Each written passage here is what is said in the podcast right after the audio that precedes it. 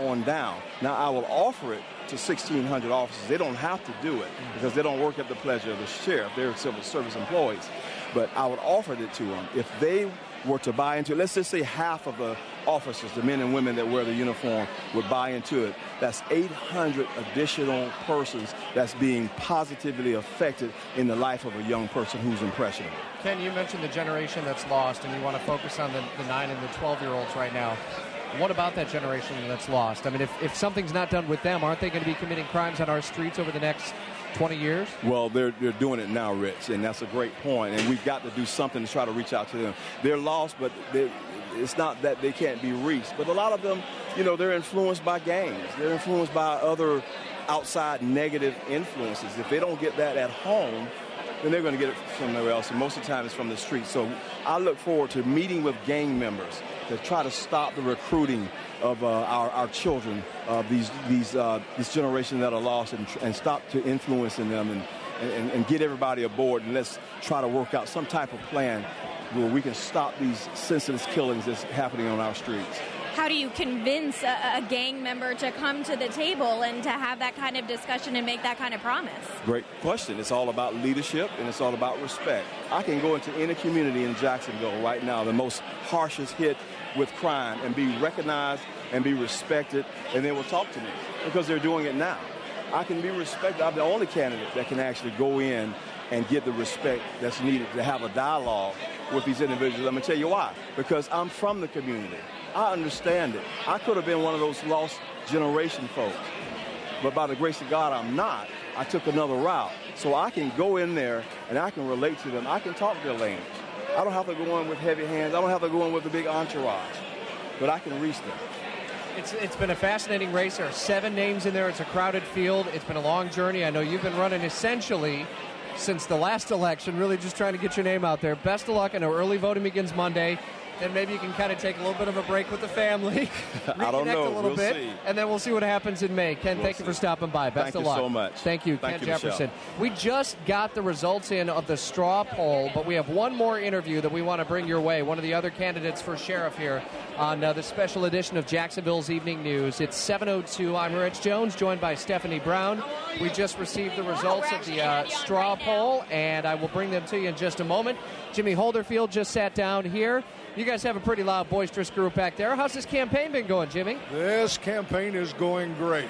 How are you feeling with early voting beginning Monday, and that the message has been out there? I mean, you guys have 7 guys. Is your name out there enough to actually have someone say, okay, I can punch that one for March 24th? I'm getting a little static, but, yeah, our name's out there. I want to be your next sheriff. So, obviously, we have got a huge grassroots network.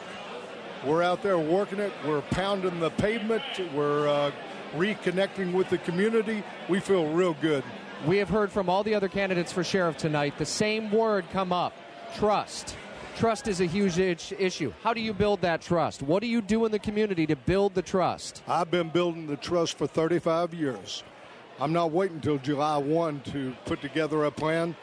The trust is going out, interacting with the community, the faith-based community, the civic, other civic leaders, the business community. That's what we've been doing. That's what we will continue to do, except we'll ramp it up. And in what ways does that involve money, more money, or money from other resources in order to ramp it up? Frankly, it don't take a whole lot of money to go knock on some doors and meet people. That's where you're going to build that trust. When you come to the various Shadco meetings, when you go to the various houses of worship like we used to, those are exactly the type of things that we need to do. Doesn't cost you any additional dollars. Just means that you've got to have folks that are committed to making Jacksonville one of the safest cities in America. We can do that. Is building trust enough, or there's got to be something else there to really fight this violent crime element that's been a problem recently? Well, this violent crime element that we have, and I'm sure you've heard other candidates say it's all about drugs and it's about guns. It's more than that.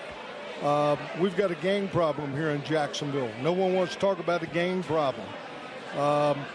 Identified a gang problem back in 2003 and was told It doesn't fit the statutory definition of what a gang is. We don't have gangs the same way they have in L.A. or New York or Chicago, but still yet it's a problem here in the community.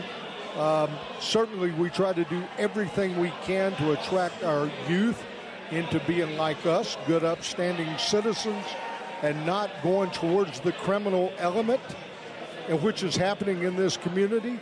But when that fails, we make Jacksonville the most unattractive place in America to deal drugs. So as you target communities that really need it, how do you ensure that you don't leave a void in areas that, say, people are used to things being safe? South Side, Mandarin, parts of West Side, Fort Caroline, East Arlington, Queens Harbor. How do you ensure that my neighborhood is going to continue to be safe? Well, your neighborhood's going to continue to be safe.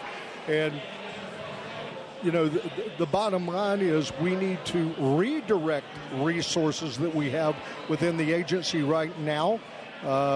Certain positions that need to be repurposed, placed back out on the street. And we attack it by placing those resources where they're needed. I used to do that as the Zone 5 commander.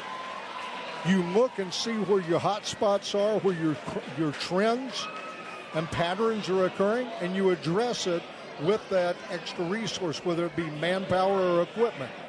Jimmy Holderfield, best of luck. Early voting begins Monday. It's been a long journey. Best of luck. We just got the straw poll results. We're announcing them right now here at Hobnob, and I'll have them for you as well. Thank you for stopping by. Appreciate it.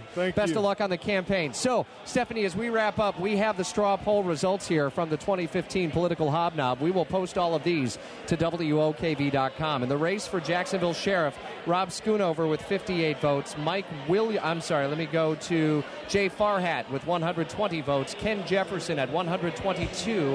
Mike Williams at 233, and the winner of the straw ballot in the race for sheriff, Jimmy Holderfield, with 376 votes. You want to read off those numbers for mayor? Yeah, and mayor, we see Omega Allen came in with 50 votes. Next up is Bill Bishop. He had 209. Just a few votes ahead of that was Alvin Brown with 236. And then Lenny Curry came in with a much larger 437. So a lot of people came out. A lot of people cast their straw ballot here tonight. And we are still keeping that social stream at WOKV.com for a little while longer. So keep participating. Keep letting us know what your candidate's up to and what you want to hear from them. And we'll make sure that we get all these results out on social media through the night. I just want to reset one more key point. The race for Jacksonville mayor. Mayor Alvin Brown does have a city event tonight. His campaign said that he had wanted to be here, but it was a conflicting event.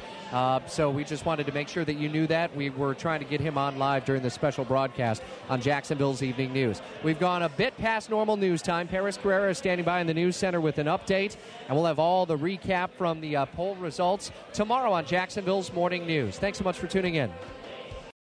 For the ones who work hard to ensure their crew can always go the extra mile, and the ones who get in early so everyone can go home on time, there's Grainger, offering professional-grade supplies backed by product experts so you can quickly and easily find what you need. Plus, you can count on access to a committed team ready to go the extra mile for you. Call, click Grainger.com, or just stop by. Grainger, for the ones who get it done.